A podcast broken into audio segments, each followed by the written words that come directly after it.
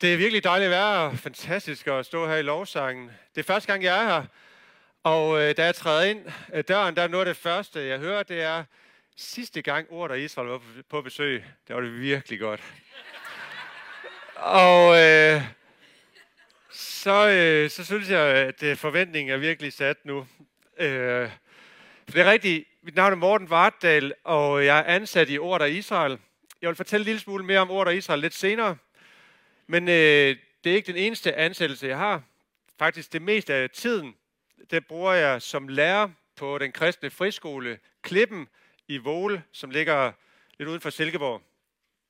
Så jeg har et fast schema der mandag til øh, torsdag, og så fredag har jeg mulighed for at øh, fordybe mig i nogle ting, og så tager jeg ud øh, hver uge stort set og holder nogle møder. Og øh, jeg er meget glad for at øh, komme her, og jeg har hørt rigtig godt om jer, så øh, jeg glæder mig også til at komme til jer. Så nu er forventningen sat højt til jer. Ja. Vi, øh, vi skal være sammen om øh, det her tema, som hedder Mens vi venter. Og øh, venter på hvad? Bibelen den bruger virkelig, virkelig meget tid på forventning. Noget, der skal komme en gang. Det, vi skal se frem imod. Og øh, det er det, som Peter, apostlen Peter, også tager fat på i hans breve. For han, han er den, som virkelig er gået sammen med Jesus, talt med ham og oplevet ham på nærmeste hold, har den dybeste vidnesbyrd og erfaring med sig.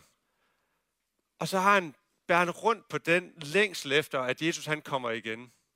Og det er et stort tema i øh, hans øh, brev, og vi skal faktisk lige se øh, lidt på øh, kapitel 3 i øh, Peters andet brev. Så det bliver lidt bibelundervisning her i dag. Mens vi venter, så kan vi godt nogle gange øh, få den der oplevelse af, ja, det er hårdt at vente. Det bliver lidt kedeligt at vente. Og øh, det er, vi ved det godt, Jesus han kommer. Det øh, bekender vi i trosbekendelsen. Og nogle kirker, de bekender det hver eneste søndag, at Jesus han kommer igen. Ja, det er øh, gået noget tid indtil videre, og hvor lang tid kan vi blive med at, at vente på det her? Den her ventetid, den tager Peter lige øh, virkelig fat på. Og øh, han er også ret tydelig i sit budskab der. Nogle kristne, jeg mødte det for ikke så lang tid siden, ved godt, at Jesus han kommer igen, men har sådan lidt afstandstagen til det, fordi at der bliver meget spekuleret i alle mulige ting. Så hellere fokusere på livet her nu, siger det. Peter, i hans brev, der er det ingen modsætning mellem at fokusere på livet her og nu, og så være i forventning til, at Jesus han kommer igen. Og det skal vi se, hvordan det kommer til udtryk. For at se, hvordan han gør det i kapitel 3, vers 1. Der siger han sådan her til menigheden. Han skriver til, mine kære, det er nu det andet brev, jeg skriver til jer. Og i dem begge prøver jeg at vække jer jeres retfærdige sind ved at minde jer om. Det er faktisk formålet med Peters brev. Jeg skriver for at vække jer, for at minde jer om. Og det bruger han også det udtryk i kapitel 1, der i vers øh, 12 og 13, der står det sådan her. Derfor vil jeg til stadighed minde jer om dette, selvom I godt ved det, og står fast i den sandhed, som er hos jer. Men jeg mener at gøre rigtigt i at vække jer med mine formaninger, så længe jeg er til huse i dette telt. Altså, så længe han lever, så vil han blive ved med at vække jer. Også selvom, at, som han siger, jamen I ved det jo allerede godt. Men jeg har bare brug for, at I skal blive ved med at vækkes. I skal rystes hele tiden nærmest. Altså, I må ikke slumre på noget tidspunkt. I skal blive vækket. I skal være vågne. Og det, som, øh, det, som han indleder sit brev med, og som en første omgang minder dem om, det er det, der står i kapitel 1, vers 3.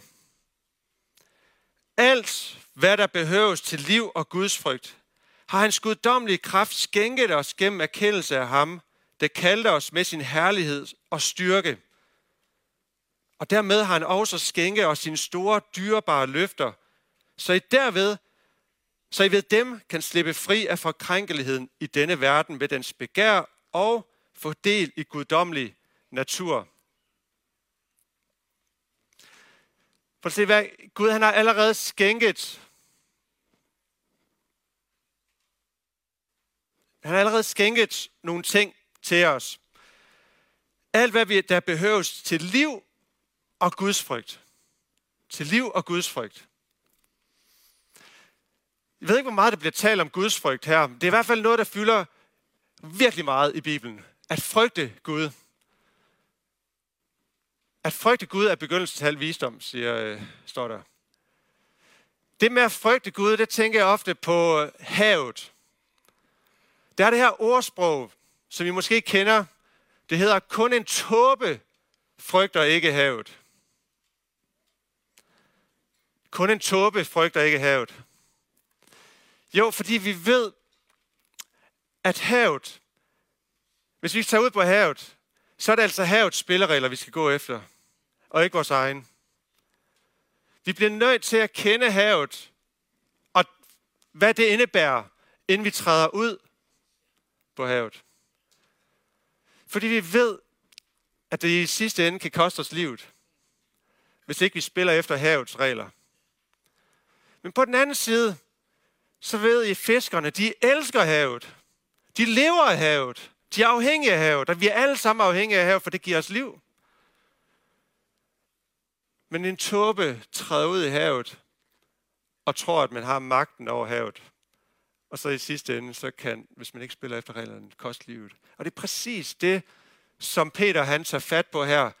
Alt, hvad I kender til liv og Guds frygt, det har han skænket os. Men han tager jo også fat på dem, som ikke kender Gud, ikke har Guds frygt, og siger, at fortabelsen hviler over dem. Derfor, fordi vi har fået del i de her løfter, så er det, at han siger, derfor sæt al jeres iver ind på, at I til jeres tro for er dyd, til dyden erkendelse, til erkendelsens selvbeherskelse, til selvbeherskelsens udholdenhed, til udholdenheden Guds frygt, til Guds frygten brudersind, og til brudersindet kærlighed. For når alt dette findes og vokser hos jer, kan I aldrig være uden flid og uden frugt i erkendelsen af vor Herre Jesus Kristus. Se, hvis vi har Guds frygten, alt hvad, og ser på hans løfter, så er der nogle kendetegn, nogle karaktertræk, vi må stræbe efter. Og øh, det må være de frugter, som vokser frem i vores liv, hvis vi har fokus på Jesus. For målet, siger han også videre, derfor, brødre, skal I arbejde med endnu større iver på at befeste jeres kaldelse og udvælgelse. Gør I det, vil I aldrig snuble. For så vil døren til vor Herres og frelsers Jesu Kristi evige rige stå på vid gab for jer. Og så folder han lige ud. Prøv lige at vi har håbet. Guds rige, det står på vid gab foran jer. Og hvis vi har fokus på Jesus og Guds frygten, så vil vi ikke snuble.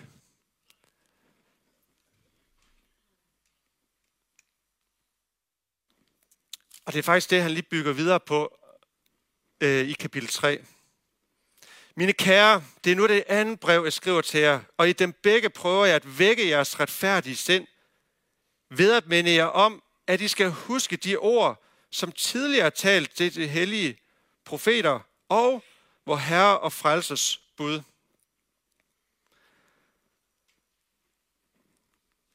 Det han siger her,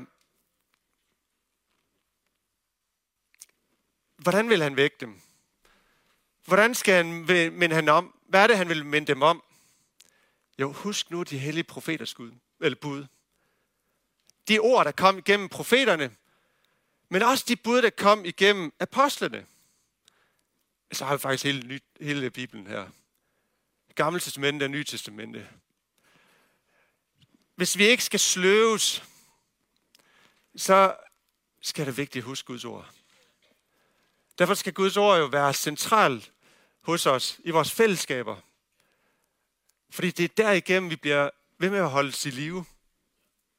Vi må ikke bare lægge Bibelen på hylden, og så begynde at tale om, hvad vi gerne vil have, at der skal tales om. Men vi bliver nødt til at tale Guds ord. Også der, hvor det nogle gange bliver svært. Og det er præcis det, kapitel 2 handler om.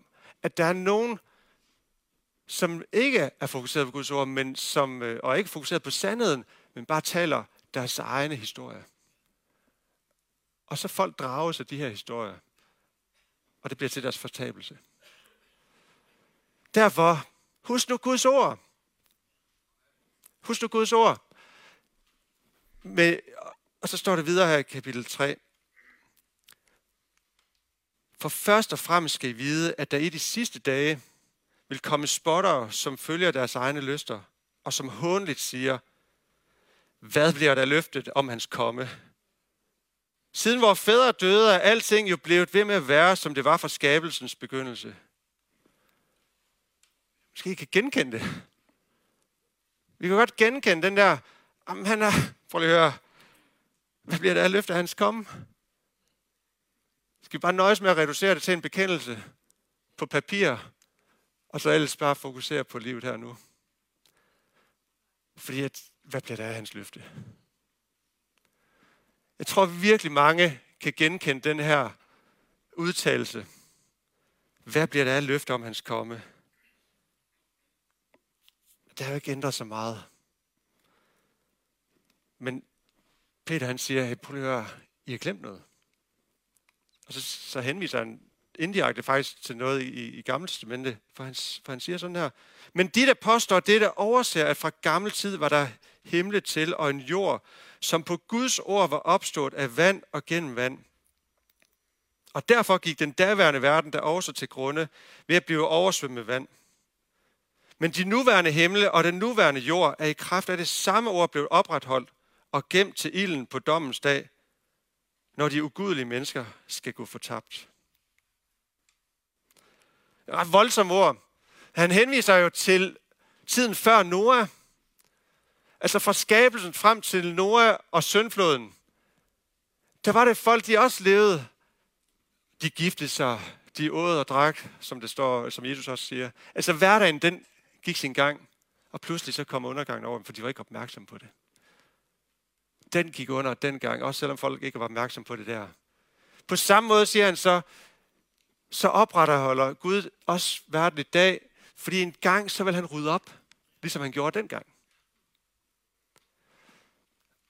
En gang han vil rydde op. Og det er den der med, at Gud han vil gang vil, den her fortabelse, det har vi ikke lyst til at tale om, fordi det er ubehageligt. Det er mere og mere begyndt at tænke om det her med fortabelse og, og den dag. Det er, det er en Guds oprydning. Fordi at, som jeg lige kommer ind på til sidst, øh, eller som han nævner lidt senere, så tror jeg faktisk, det er opfyldelsen af vores dybeste længsel. Men lad os lige den ligge, og så gå videre her. For han siger også videre her, det er det ene, det må I ikke glemme, mine kære, at for Herren er en dag som tusind år, og tusind år som en dag.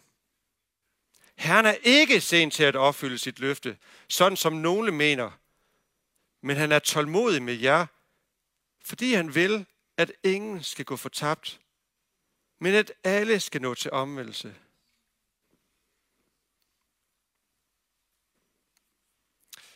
Men Herrens dag vil komme som en tyv, og der vil himlene gå for, forgå med et brag, og elementerne vil brænde op, og jorden og alt det menneskeskabte på den vil vise sig som det, det er.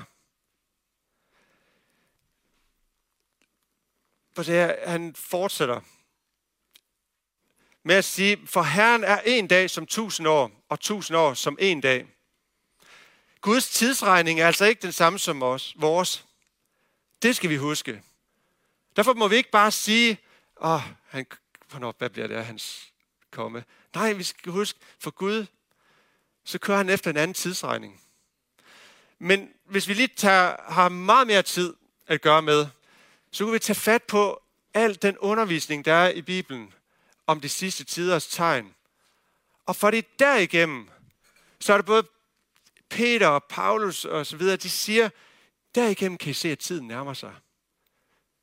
Så vi er altså ikke bare prisgivet til at stå alene og tænke, at han kommer en gang, men vi ved ikke hvornår. Nej, vi har faktisk fået givet en lang række tegn, vi kan se på. I ordet af Israel, der får vi faktisk for tiden en hel del henvendelser, om vi kan komme ud og tale om de sidste tiders tegn og Jesus komme. Og det er fordi, jeg er overbevist om, at vi her igennem en pandemi, og nu en krig i Europa, der kommer tæt på, begynder at tænke, hey, der sker noget i verden. Er det ikke noget med, at Bibelen siger noget om det? Gider I komme ud og tale om det? Og det vil vi meget gerne. Men vi har ikke tid til her at gå ned i alle de tegn, men der, han kommer. Men for dem, der ikke er klar, der vil han komme som en tyv. Pludselig vil undergangen komme over dem. Og ved I hvad, jeg tror, at tiden den snart er der. Det tror jeg. Og derfor siger han også sådan her, nu når vi ved, at han kommer, vi ved, at han engang vil rydde op i den her verden, og vi ved, at hans tidsperspektiv er anderledes end vores, og vi ved, at han har gjort det tidligere i historien med Nora dengang. Så vi ved de her ting her. Hvad skal det så gøre ved os? Det siger han faktisk i det næste. Vers 11. Da nu alle disse ting må gå i opløsning, hvor helligt og gudfrygtigt bør I da ikke leve? Mens I venter på, jeg fremskynder Guds dags komme, da himlene skal gå op i lure og elementerne komme i brand og smelte. Men efter hans løfte venter vi en ny himmel og en ny jord, hvor retfærdighed bor. Så det første, det er, nu når vi ved de her ting, hvordan skal det så påvirke vores liv her og nu? Jo, vi skal leve helligt. Helligt, det kan nogle gange blive sådan lidt et, åh, oh, du er så hellig. Men vi lige sunget det helt fantastisk. Gud, han er hellig. Ordet hellig betyder adskilt, men bliver skilt ud. Ikke som de andre. Det er derfor, vi synger og lovpriser Gud for at være hellig, fordi han er ikke som alle de andre påståede guder. Han er enestående, han er unik, vi skal også være hellige. Vi skal også være adskilt. Leve et anderledes liv. Et liv efter Guds vilje. Fordi vi bøjer os for ham, vi frygter ham. Hvor meget mere skal vi så ikke leve gudfrygtigt? Og der har han jo lige uddybet inden, hvad det vil sige, der i kapitel 1. Det er jo netop også der med broderkærlighed, omsorg, være opmærksom på hinanden, for Peter, der er der ingen modsætning med at sige, lad os fokusere på livet her nu og være kærlige ved hinanden. Eller leve i forventning og så bare vente og, og, og så have kun fokus på det. Og så bare vil håbe, det hele livet snart bliver overstået. Nej, for Peter, så hænger de to ting sammen. Jesus kommer igen. Lad os leve livet her nu. Efter Guds vilje.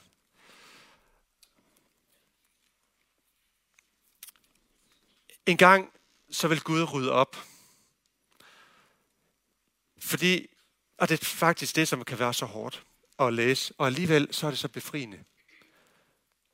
Når Jesus han underviser, for eksempel der i øh, Lukas kapitel 21, hvor han taler om de sidste tiders tegn, hvor det faktisk også bliver nævnt en række ubehagelige ting. Hvordan slutter han talen? Når I ser de ting ske, så løft jeres hoved eller ret jer op og løft jeres hoved, for forløsningen nærmer sig. Det er også det, Peter han siger her.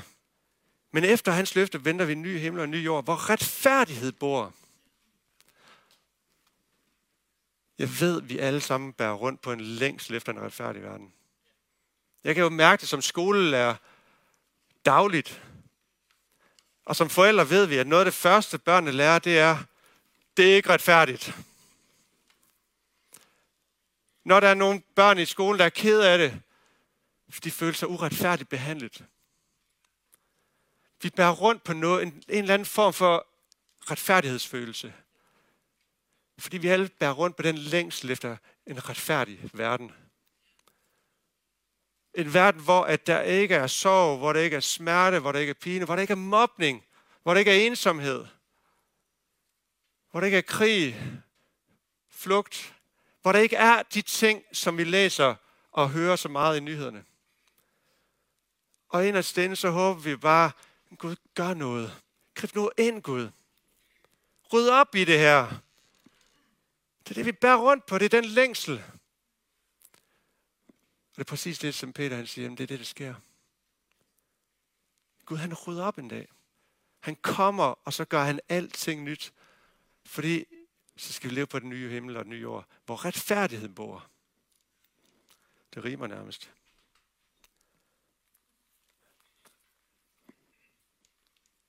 Og så fortsætter han lige til sidst her.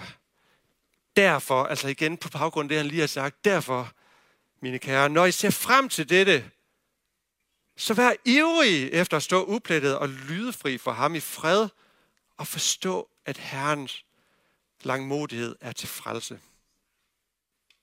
Det har også vores kære Paulus skrevet øh, til jer med den visdom, som han har fået. Så henviser lige til Paulus brev her. Men Paulus har så også skrevet om, noget af det måske lidt svært at forstå, skriver han så også, men, men øh, derfor er det vigtigt at så også at, at høre efter, hvad Paulus siger.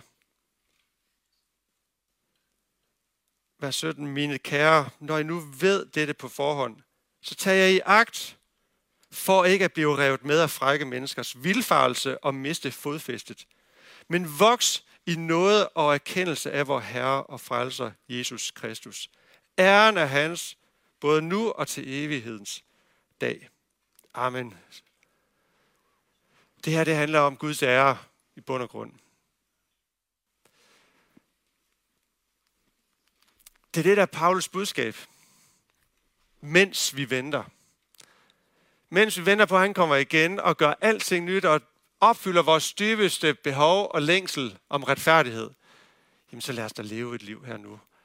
Med fokus på ham og hinanden, i kærlighed, omsorg, opmærksomhed, åbenhed, bærer med hinanden. Så husk nu begge dele af det Peters budskab. Vi må ikke lade det ene være på bekostning af det andet. Begge dele. Fordi der er så håb. Og jeg er overbevist om, med alle de tegn, som Bibelen har udfoldet for os, og de ting, der faktisk sker i den her verden, så er det en påmindelse om, hey, det er troværdigt, det der står skrevet i Bibelen. Det er faktisk ikke bare fabler, det er ikke eventyr, det er faktisk troværdigt. Vi kan stole på det, der står i Bibelen. Lad os så leve efter det, der står i Bibelen. Lad os bede om det.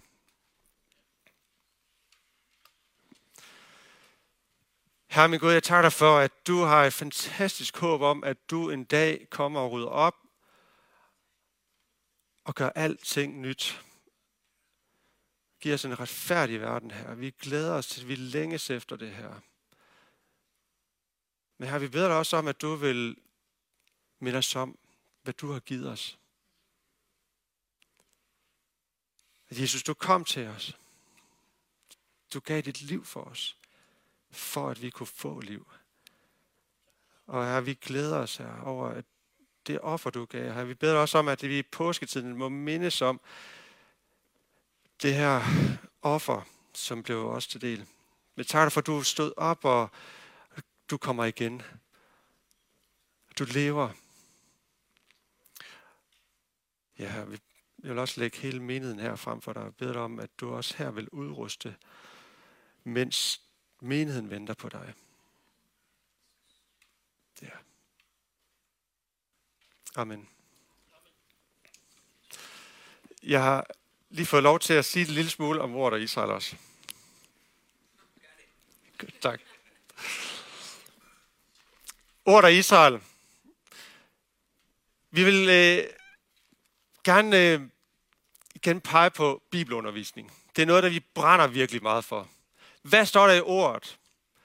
Og hvad, det vi sådan har særlig fokus på, det er jo selvfølgelig også, hvad, hvad siger ordet også om Israel Og hvordan bruger Gud Israel i hele hans frelsesplan for netop at komme frem imod håbet og øh, det nye år. Der bruger han Israel som sit redskab til først og fremmest at vise, hvem han er, men det er også at øh, minde os om, at han er en trofast Gud, der holder sine løfter. Og derfor øh, det er lidt svært for mig at se, at, øh, at lære om Gud uden, at, uden om Israel. Israel bliver brugt. Derigennem har han skabt sig sit navn. Vi har i ordet af Israel et DNA, kalder vi det. Derfor har vi skrevet tre DNA-bøger, så små øh, hæfter. Fordi det vi er igennem øh, godt 75 år, hvor ordet af Israel har eksisteret, der er det noget, som hele vejen igennem, trods mange forskellige aktiviteter, så er det, at det er de her tre punkter, som vi øh, gerne vil være kendt for. Eller det, som vi føler, det bærer vi med os. Det er vores DNA. Det er tillid til Bibelen. Vi kan stole på Bibelen. Den er troværdig, og øh, vi vil gerne undervise om, hvad der står skrevet i den her bog. Derudover kærlighed til Israel. Ikke en blind kærlighed, som bare siger, alt hvad Israel gør, det er godt og rigtigt. Nej, nej, nej, det er slet ikke det. Men det er den kærlighed, som bunder i Guds udvælgelse af sit folk. Som betyder, at han har planer med det folk. Øh, ikke bare for folkets skyld, men for hele verdens skyld. Og derudover så en forventning om, at Jesus han kommer igen. Det vil vi gerne sætte fokus på. Og det har været noget, som har været kendetegn hele vejen igennem ordet af Israels historie. Jeg har nogle bøger med dernede, hvis I vil købe den. koster en for 45 og 3 for 100. Øh, og så var det, at jeg havde... Åh, oh, nu skal jeg deroppe. Så øh, skulle det lige have været sådan øh, en slide, hvor I kunne se et hus øh, bag ved den her, men nu endte det med, at det blev øh, sådan en lille reklame. Men der i Israel, der har vi øh, tæt ved Genesrets sø, med fantastisk udsigt over søen og øh, ned ad Jordandalen. Der har vi et dansk hus. Vi kalder det danske hus et center for bibelglæde. Og der, der har vi øh, lang række kurser og bibelskoler, Lige nu der kører der et tre måneders øh, øh discipleskolehold for unge, og øh, det gør det også til efteråret. Når de tre eller to øh, disciplehold ikke er der, så er der andre forskellige kurser for både unge og ældre. Og til sommer, der er det 14 dages minibibelskole for unge. Så hvis I ser jer som unge, så tag med mig på øh, øh, minibibelskole, og øh, få en masse undervisning om, hvad der står i Bibelen, både i klasselokalet, men også på en lang række ture. Vi skal selvfølgelig til Jerusalem også, og rundt omkring i landet. Og noget af det fedeste, det er at holde bibelundervisning on location, hvor man kan se, det er her, det er foregået. Og prøv lige at se, hvordan at Bibelen beskriver det, og hvordan det lige ser ud her. Jeg nyder det, det elsker jeg bare. Det er noget af det bedste. Ja. Så øh, Tjek Ordet Israels øh, hjemmeside også for, øh, eller magasin, som I kan øh, få øh, hver måned. Der er det skrevet en lang række af de her kurser, I kan tage med kort eller længere. I Jerusalem, der har vi øh, vores Yad arbejde Yad betyder hånd og hjerte. Jeg har selv været øh, sammen med min kone øh, og børn, der har vi boet øh, fire år i Israel, hvor at, øh, jeg har været en del af det her arbejde. Og jeg er faktisk også med til at starte senior Yad op. Men det, det handler om, det er, at vi i Jerusalem har en masse hjælpearbejde på øh, institutioner for handicappede. Vi hjælper med noget maduddeling, og på andre måder øh, har vi noget diakonalt arbejde. Og øh, dem, der bor der, øh, de øh, tager del i det her hjælpearbejde, og så får de selvfølgelig også lidt bibelundervisning og nogle ture undervejs. Øh, og øh, det, det er virkelig fantastisk at øh, fortælle om det arbejde over for det jødiske folk. Jeg har flere gange øh, talt med jøder, og så spørger de jo nysgerrigt, hvorfor er du i landet? Jamen, jeg bor her, dengang jeg boede nede, sagde det, jeg bor her. Eller nu her, hvor det kommer ned på besøg nogle gange og møder øh, jøder, så hvorfor er du her? Jamen, jeg er nede som en del af den her organisation, der hedder Order Israel. Hvad laver I? Og så fortæller jeg om det her arbejde. Vi hjælper det jødiske folk øh, for, og det er kristne i Danmark, som støtter os. Og så er det reaktionen.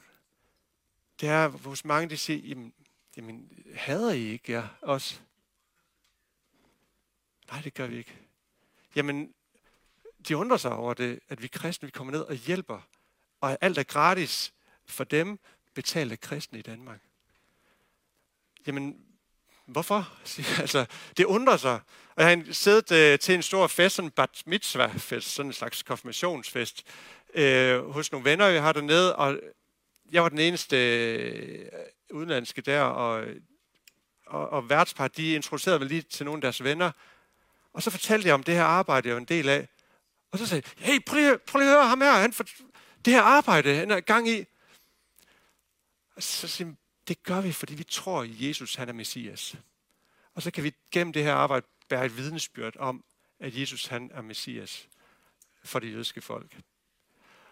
Og øh, derfor støtter vi også de messianske jøder, de Jesus-troende jøder i Israel. Seniorerne, de kommer også ned, øh, mulighed for at være der lidt kortere tid, nogle to måneder, nogle en måned, men for del i det samme arbejde. Og det er ikke altid, at de, hverken de unge eller ældre har mulighed for lige at give det talte vidnesbyrd.